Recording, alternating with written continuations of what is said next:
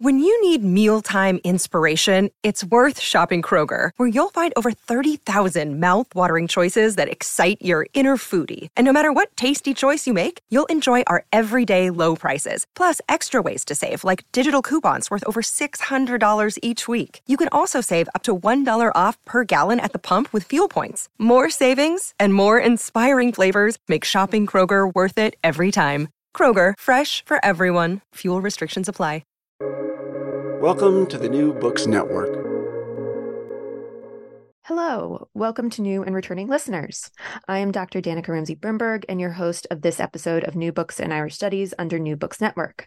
I am excited to welcome Fintan Walsh, archaeologist and author of the recently published The Road to Kells, Prehistoric Archaeology of the M3 Navan to Kells and N52 Kells Bypass Road Project.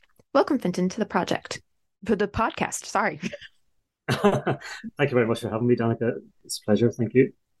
Would you tell us a little about yourself? Okay, well, um, I'm a, primarily a field archaeologist. I've been working um, in the field since the late 90s, basically. Um, was well over 20 years, so quite old.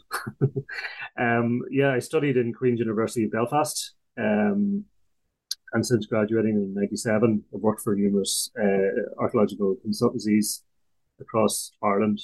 And my primarily I've been working on large scale excavations across Ireland and road schemes and other private developments. So got to see nearly every part of Ireland through the years and excavated nearly well, not every type of site, but um, I would I would think quite quite quite a few of the ones that are um, that you would expect to find uh, in, in developments. And was that how you got involved with the excavations along the, this particular road and the bypass, as well as the process of publishing, the synthesis of the findings? That's right. So the company I worked for at the time, Irish Archaeological Consultancy, um, were one of the contractors for this scheme. Um, and uh, as it happens, I was the excavation director for one of the one of the larger sites there at Kilmainham. So um, through that, um, I was involved in the project on the ground. And as it came into the post excavation stage, where, where, reports were written and all the specialist uh, data was collected, I had a bit more of a role at that stage. So, um, to myself and my colleague Jill McLaughlin, we got the task of pulling all that information together, getting reports out the door, and I was handed the task of trying to combine all this information into a digestible book, basically, which was part of the um, the contractual requirements for the scheme as well. But um, yeah, it, it, it, it, it was a task of taking all the site data and turning it into something interesting. Not interesting, but digestible, I suppose but it is really interesting. Um, and with all that information, because you cover in the book everything for from 4,500 BC, so the late Mesolithic, to 600 AD, the early medieval period. How was that process of trying to condense all of that information from the 43 sites? So, um, I suppose it was worthwhile, or it was, it was useful to be part of the report writing phase and interaction with specialists and all of that data that, that, that came about in the process. But um, there's quite a lot of information between all the sites in terms of you know the data, the specialist results, the radiocarbon dates, etc. So what we did is we we basically we story mapped it in a way. You know, we created a big sheet and we drew out the scheme marked on the sites and did we, we, we wrote down notes and did pictorial imagery of what the what each of the sites were, what the date ranges were, what kind of uh, archaeological uh, material came from those sites. And from that, basically building up a timeline, we tried to tell the story um, from the earliest inhabitants in the Mesolithic period right the way through, uh, just in reference to all the other sites, in reference to the landscape, and bringing in all the environmental data. There's, there's, when we do these schemes, there's a huge swathe of environmental data that comes through with that through the charcoal and environmental analysis, and we're quite lucky as well that a pollen core was done nearby as well. So, um, yeah, I, I think I think setting out a, a, a, story map, if you like, um, really helps to to bring all the information together, and that was this how we worked. No, and the book really nicely integrates both that information within the text, but also incorporates text, graphs, and tables throughout the book, sort of fully more explaining what is in there in the text.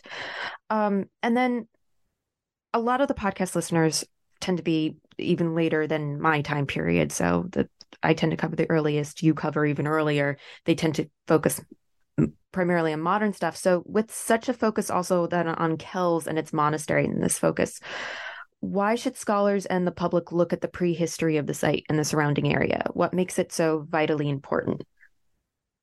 Well, I suppose the the information that we've gathered tells the story of, you know, or maybe get inference about why why this area became um, important. But it's really telling the the, the origin story, if you like, uh, the, the the it's the prehistory. So people have been living in this landscape uh, for four thousand years. Uh, well, more than four thousand years before Kells were established, obviously. Um, that would be true for a lot of scape, landscapes in, in Ireland. Meath is particularly archaeologically rich as well. But it was interesting to build up the backstory to the hinterlands of Kells and how over time that landscape developed and the nature of the archaeology leading up to the um, establishment of Kells as well, or establishment of Kells as an important um, centre in uh, prehistory and history, basically. So the, I suppose the road scheme itself is just a small snapshot of the landscape. Effectively, it's a, it's a corridor that's in general randomly, uh, it's a random sample of the landscape. What we have here is just, um, it's just a small little sample of what the bigger picture will be, but it does give you an idea about how population has changed over time, the um, level of, I suppose, interaction with landscape and how we can see through the book and through the evidence how there's fluctuations in population growth and decline, etc., and where the concentrations of activity are centered. You know, so um, it all ties together and leads up to that point, I suppose. Um, but the, the prehistory itself is, is, is very interesting. There's some very important discoveries here. And it's such a foundational time, like foundational time period, especially because then it's you see life and you see the vibrancy of it, but you also see how incredibly resilient the people are with looking at the different populations and how they move and how there are some unusual aspects to it that you don't necessarily see elsewhere, but also that it's the potential for more seeing how people interact in this landscape. So, with this, for those unfamiliar, the excavations, as you mentioned before, were published in the book, were the product of rescue archaeology. So, carried out prior to the highway and the bypass. What were some of the upsides and downsides of conducting this type of archaeology here? Well, I suppose the the the upside is, um, I suppose, in, in one way, it provides a, a unique opportunity to sit for look at a sample of the archaeological landscape because when the road is built, everything within that um, or everything in the of the road is investigated fully. So there was geophysical surveys, there was test trenching to identify sites, and then those sites were fully excavated. So there was uh, quite a number of sites to be excavated over over time, and um, it, it, it just creates a huge body of information and uh, archaeological resource, you know, to, to build from. Um, I suppose some of the downsides, it's it was a long term excavation over over well well over a year anyway. So that meant working in some um, difficult conditions. I think um, there was times there when we were working in Kilmainham that it seemed to rain every single day, and we had every every type of rain imaginable. Um, tricky, tricky to work during the winter with delicate archaeology as well, but overall very satisfying in, in the results at the end of the day. And then going off of that, many sites are multi-period, like Kilmainham, as you just mentioned, while others are single, whether that's um, uh, Ballybeg. Uh, did there either have advantages and or disadvantages, and are there any trends regarding movement or reasons to, as to why this might have happened? Okay, so in in some ways this might be slightly arbitrary in a way because some of the larger sites, the more complex sites, were found in areas where um, where there was more land taken by the road, if you know what I mean. So that Kilmainham, um, was a large interchange built at that location. So there was a much larger, larger um, landscape tract um, investigated. And within that area, we found every nearly every phase or every every period of, of prehistory uh, across that area. It, it gave an opportunity to look at the landscape in the kind of a wider context. You know, if you move into the, the other parts of the road scheme itself, the, the road corridor is quite narrow. So, um, and in some of those narrow road corridors, we find more isolated archaeology, pits like Ballybeg or some of the burnt mounds, etc. Um, but in the larger uh, excavation areas, I suppose, we found a wide range of archaeology through numerous phases. And at Kilmainham, we have um, archaeology spanning the early Neolithic right through the Neolithic into the late Neolithic Bronze Age, all periods of the Bronze Age into the Iron Age and into the early medieval period as well. So a full picture there, really. Um, but the peripheral archaeology, where you know across across the rest of the scheme, in some instances where you just find isolated features or small little pockets, they tell the story, they tell their own story.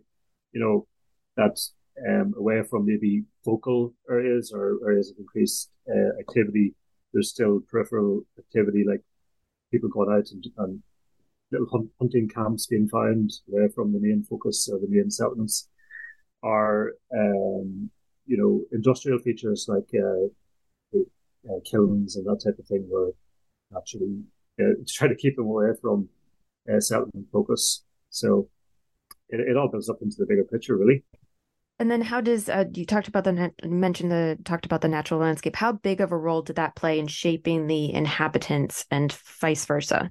Um, I suppose the there's many sites, many uh, Bronze Age uh, burnt mounds of fulacht fia found along the scheme, and you know they're, they're, they're typically found in in um, dryland, wetland that faces, you know, close to water, water source, where the water is needed to, to operate these sites. So basically, you know, the fulacht fia hot stone uh, stones are heated on a fire and dropped into a trough of water to bring the bring the water to boil to cook meat or bathing or you know there's lots of different ideas about what they were used for.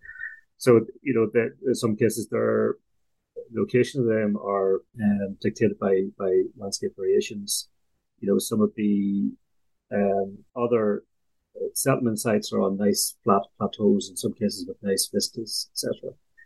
Um, but um, at Cakestown Glebe, it was, you know, you, you, get a sense that the the inhabitants were wary of the underlying geology into the point of the landscape because there's a lovely um, free drying gravel ridge overlooking the River Blackwater, you know. So like some of those locations were always nice and dry, elevated, um, in, in good locations, um, with the river itself running right through the landscape, and the river, Blackwater River, was like a, a major natural um, feature in the landscape. You can imagine, you know, it it, it ties into the Boyne at, at Navan, then flows out to the Irish Sea, and would have been a major routeway. You can imagine some of the earliest inhabitants would have travelled the river up into the into the um, the Meath heartlands, you know. So it was suppose it was it was a natural source of food, and um, it was also a major routeway, the major routeway before some of the roads were built. And then, to what extent did the scientific evidence, so the paleoecology, radiocarbon dating, etc., inform upon and fill in the gaps of knowledge developed from the artifact or structural analysis? Um, well, that's it. So the obviously uh, through analysis of, of, finds and pottery and feature types and even house house types, you know, you can get a pretty good idea of the um, periods and the main occupation periods. Like in the early Neolithic period, with very clearly defined early Neolithic houses, lovely big square or rectangular houses um, that were that were very clear and defined. Um, some of the radiocarbon dates we were very focused on type of radiocarbon dates that we took and what uh, how we selected samples, etc., to really try to re- refine um, what we already knew about them and try to refine the dates um, for those. Um, but the radiocarbon dates as as a collective data set for the whole scheme is very interesting because when we plotted them across the board, you can see fluctuations in population over over time periods. So obviously population, and even and the archaeological evidence is quite low for the late Mesolithic period in this in this area. Um, as you come into the early Neolithic period, you see uh, an increase in activity, like in every other parts of the country, in these kind of low-lying areas. You know, as you get into the middle Neolithic, the evidence drops off. Um, it starts to increase again as you go into the late Neolithic, where we have uh, evidence of uh, timber circular Permianum and other uh, late Neolithic pottery and other sites. Um, as you go into the Bronze Age, then you see a gradual increase in in activity and uh, population as well. And this is like this is a common trend across Ireland, you know, around the middle Bronze Age peak. Um, it was nearly a boom time. Uh, uh, you feel it in, in Ireland, um, and that's you can see these trends in the radiocarbon dating evidence as well in the graphs because you go into the late Bronze Age and then into the Iron Age, and there's a big drop off again. And the Iron Age, or as uh, the Iron Age, uh, I suppose, has been characterized in some cases as, as the Dark Ages and for a reason. You know, there's there's big fluctuation of population there before it increases again, get into the early into the early period, etc. So it's interesting to see that, and you can also see in the graphs as well volcanic eruptions, etc., where where that comes into play, um, tying in with the use of or the uh, boom in uh, cereal drying kilns so fluctuations in weather, where you needed more cereal drying kilns to dry the grain, etc. So it all ties together. One of the most well-known structures of the late Neolithic period is Stonehenge. Could you talk more about the Kilmainham Three ceremonial complex? So the the Kilmainham Kilmainham Three uh, Timber Circle, very interesting site, and we, we've used over this as to its interpretation. That said, that the the I should have maybe said start as well. The the the book has been written with um, consultation with a lot of different specialists and um, archaeological experts and environmentalists. The academic editor for this book was Dr. Eoin Grogan, and he was instrumental in coming across with a lot of the ideas of interpretation and how we, well, how the, how the book was formed as well, how we get the information across. But we did talk quite a bit about Kilmainham 3. Um, it would have been obviously a, a wooden structure. Um, we, we believe to be freestanding. Um, there was there was two other smaller timber circles just to the north and south of it as well. Um, so so looking at all that, we we had to come up with an interpretation of those remains. You know, I suppose if you look at the Stonehenge uh, landscape, Stonehenge is seen as um, related to burial and burial practices, etc. Whereas timber circles are seen to be more uh, into monuments celebrating life, I suppose. So if stone is for the dead, then wood is for, for life. Um, so we've interpreted that site as a place of uh, celebration, you know, for um, social gatherings to celebrate um, harvests or, or, or, or different uh, times during the year. But also, like, there's clear evidence there at Kilmainham where there's um, offerings made as people enter the site, whether they're placing special objects into the portals as they enter the site or making uh, e- even uh, ritual deposition of some committed bone, etc., that type of thing, but also potentially feasting as well.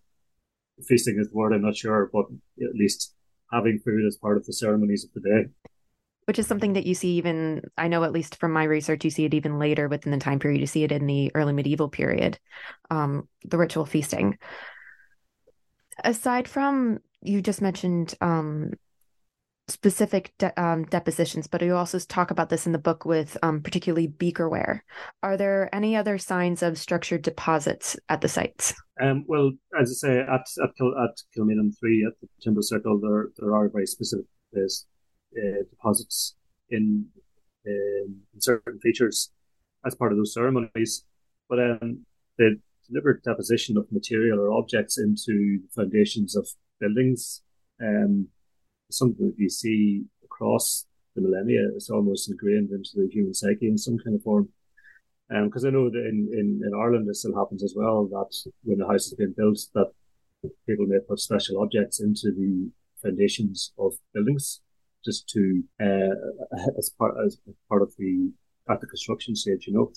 Um, so we, we do see uh, even in the houses that objects are placed in the foundations of the houses there. We saw evidence of it there in the Bronze Age as well at the Grange Bronze Age structures where it seemed that objects were placed into the into the foundation trenches. I suppose it's all down to the bigger picture of legitimizing place and uh, connection to the to, to the buildings and and to the um, the homes as well. But uh, as I say, in the Beaker period, it seems to be a very specific thing, and um, there's been a lot written about the deposition of Beaker material into into into features. We see it at Kilmainham as well, where Beaker pottery is, being placed into a that purpose thinking about along these lines of ideas of purposeful construction, why should we view the features, including the burnt mounds um, that you talk about, that is talked about in the book? Um, you on page 107 there was a really um, there was a quote that i really liked was um, as part of a mosaic of settlement features in an occupied organized landscape and not only as isolated features in marginal settings so um, why should we view these features as um, as being part of that? Um, I suppose it's specifically about burnt mounds. Uh, there, there's a lot of there's a lot of um, I suppose interpretation about what they were used for. I suppose, and and they are really cooking sites. I suppose the question there is, you know, their their location is selective in terms of being assessment water, but they're also probably in the periphery of settlement as well. But who owned them, I suppose, is the other question. And uh, were they were they Google. Uh, it could be open to various people or various various family groups using them at any time. Um, so I suppose, um, yeah, they, they, they, are one of the more common sites, or they're, they're, they're probably the most common site. But um, if you look at it, you have a multi-purpose multi-purpose site that's used for various activities across the spectrum, across uh, landscapes, um, on nearly every scheme that we investigate. So, um, they are part of the, the social fabric in that kind of way, you know. In the book, you also talk about with the aspect of living life and people um, living together. You talk about the evolution of housing, which is common and expected considering the large span of time period in the book. Uh, but you mention in the book that the late Bronze Age reverted. Could you explain that further and whether there are any indications as to possibly why? Uh, well, this is just part of the trends that we see across the board. You know, um, fluctuation in, in, in, in, house types. If you go back to the early Neolithic, you've got very what seem to be very sturdy, well built, rectangular houses. They're quite large. You know, some of them would probably be the same size as um, as historic Irish uh, vernacular cottages you know. Um, that seems to be a bit of you know the, the exception to the rule in terms of in, in the later period because as you move on from there, the that phenomenon of the uh, early Neolithic large rectangular house dies off, and um, into the middle and late you don't the evidence for structural remains is not slighter, you know, it's not as pronounced and harder to find in the archaeological record as well. And similarly, you see the same thing in the Bronze Age, only this time with large round houses where you come into the middle Bronze Age and find a number of very large um, circular uh, houses, very well constructed and leave a very distinguished um, archaeological trace. But again, as you move into the late Bronze Age, you don't seem to see that. The evidence that we get are, again, this is just a snapshot of this overall landscape. But the um, structural remains of those houses seem to be a lot slighter, not as well built. Um, not can't be sure what's going on there, but there's definitely fluctuations. Um, maybe in in the late Bronze Age, population focus moves away from the uh, wider landscape and there's a bit more focus into the um, into more centralized habitation on on etc. And then looking into this, um, in the book, uh, you um, how did then moving from life to thinking about death how did the funerary landscape and then the burials rituals change over time and space? Or the lack of burial evidence it, as well because in the early Neolithic period we have no evidence of burial in our archaeological record for this scheme but that's you know that's to say then that the burials were, were happening elsewhere in, in tombs etc centralized uh, communal settings. Um, collectively so um, that that feature of the Neolithic, obviously, and then into the Bronze Age, you see more individual burials in uh, cremations, etc. And actually, at, at um, we actually find some cremation deposits in uh, a large rock outcrop, just in the middle of that area, which is unusual in some form that the cremations were actually placed into hollows or into gaps in, in the rock itself. Um, now, like in terms of burial markers, it's a natural stone outcrop, but that was used that was utilized as, as a focal for for burial. Um, and again, as you move through the, the Bronze Age, we have um, we have isolated cremations or cremations and groups uh, in different parts of the scheme, and then moving into the late Iron Age, early medieval period, you see collective burials in in uh, grave cuts etc. But sometimes, uh, as we kind of see, that these are deliberately placed or locations are chosen to legitimize uh, boundaries between groups, etc. Uh, and we saw that at Grange.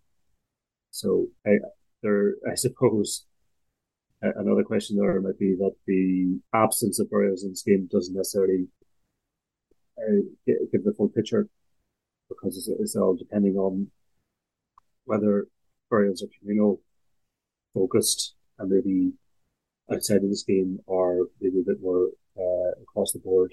And it's you know the the isolated burials and cremations etc that, that that you'd expect is what we're picking up in some of these schemes as well. Nope. and then how does this area looking at this compare to in this the evidence in the blackwater valley in the vicinity of kells compare to the rest of Ireland and how does it increase our knowledge of the prehistoric period within Ireland?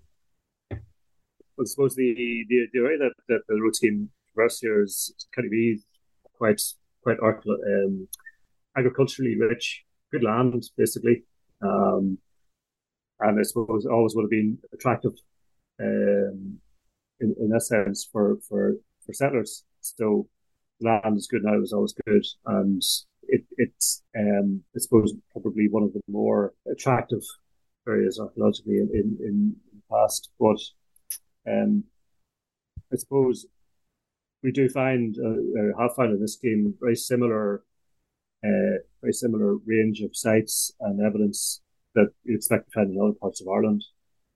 Um, but I think significantly what we found, and maybe one of the more interesting elements or the more important elements of this is that you know the, the Neolithic evidence that we found here is quite um would, would be above the norm, I suppose. You know, we we found found numerous Neolithic houses in one particular area around that Kilmainham area, not just in Kilmainham, but just around the Kells area, different little pockets of you know, the habitation. The the Neolithic house at Times Park was uh, a beautiful example of this. So again, as a snapshot, you can imagine that area as a whole, um, because what we investigated was arbitrary in some form. Um, that there could have been a, much wider, you know, um, habitational landscape around there, you know, quite, um, quite intensive, it seems. So that was particularly interesting because of the numbers, the numbers and quality of the activity in that area, I suppose. At Kilmainham, the pottery assemblage is probably one of the larger pottery assemblages that's been found in Ireland to date. Um, so yeah, it's probably um, probably a, a, a, more interest. Actually, my, my biggest interest is in the Neolithic uh, period, so I might be a bit biased there as well. So. That's completely all right. And then, what was your favorite part of the book?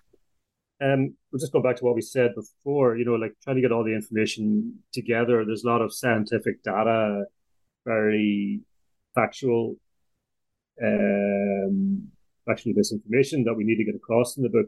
I said before, we try to put a lot of that detail into tables. There's a lot of detail in the in the back of the book uh, with the actual radiocarbon dates or the specialist data, etc. And obviously, there's there's tables at the back as well that link to the to digital resource, the DRI, that has all of the final reports. So there is scope back to the original material for researchers, etc. So by condensing the book into a narrative sequentially through through time, um, a conscious decision, but probably uh, my favorite part of the book or parts of the book is where we've separated the narrative into more conjecture.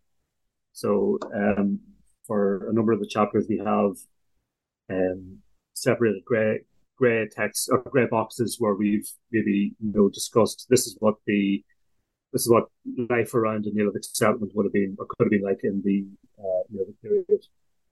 And we did it for the Timber Circle as well at Kilmainham, where we could just go a bit a bit beyond the uh, the facts, I suppose, put conjecture on it, and maybe tell a bit of a story. So even talking about the Neolithic House at Townparks, we could go into the detail where, like as archaeologists, we always find strange features that we can never interpret fully. But we could say, well, how why can this not just be a pig wallowing pit or something like that? We talk about the hedges and the boundaries for safe areas for children to play, etc. Um, and you know, areas that the, the, these houses were, you know, linked by well-trodden paths between other uh, wider family groups, etc. And that the houses were places for shelter, um, security, for telling stories, everything like that. But I have to say that the the the reconstruction images in the book by, by Dan Tyler are are excellent in the sense that he took the original plans from the excavations and extrapolated up the evidence from that based on three dimensional drawings so they are actually very correct in that sense. And then whenever we were whenever we were um, theorizing what the wider landscape would look like, we just didn't draw in some hedges per se. We made calls to um, experts in that field, like Brian Matachi, in terms of um, what would a hedge row look like in the period, and drew it on that. So you know they are conjecture, but they are based on um, evidence and also discussions with with, with people who know and, new ideas like the the Kilmainham three uh, timber circle is evidence of that where we have a circle of post holes some may interpret it as being a roof structure some others as an open structure with just poles etc there's lots of different ways of looking at that. But it does give an insight and separate the conjecture and interpretation a little bit uh, from from the factual elements of the book as well. So I think that worked quite well.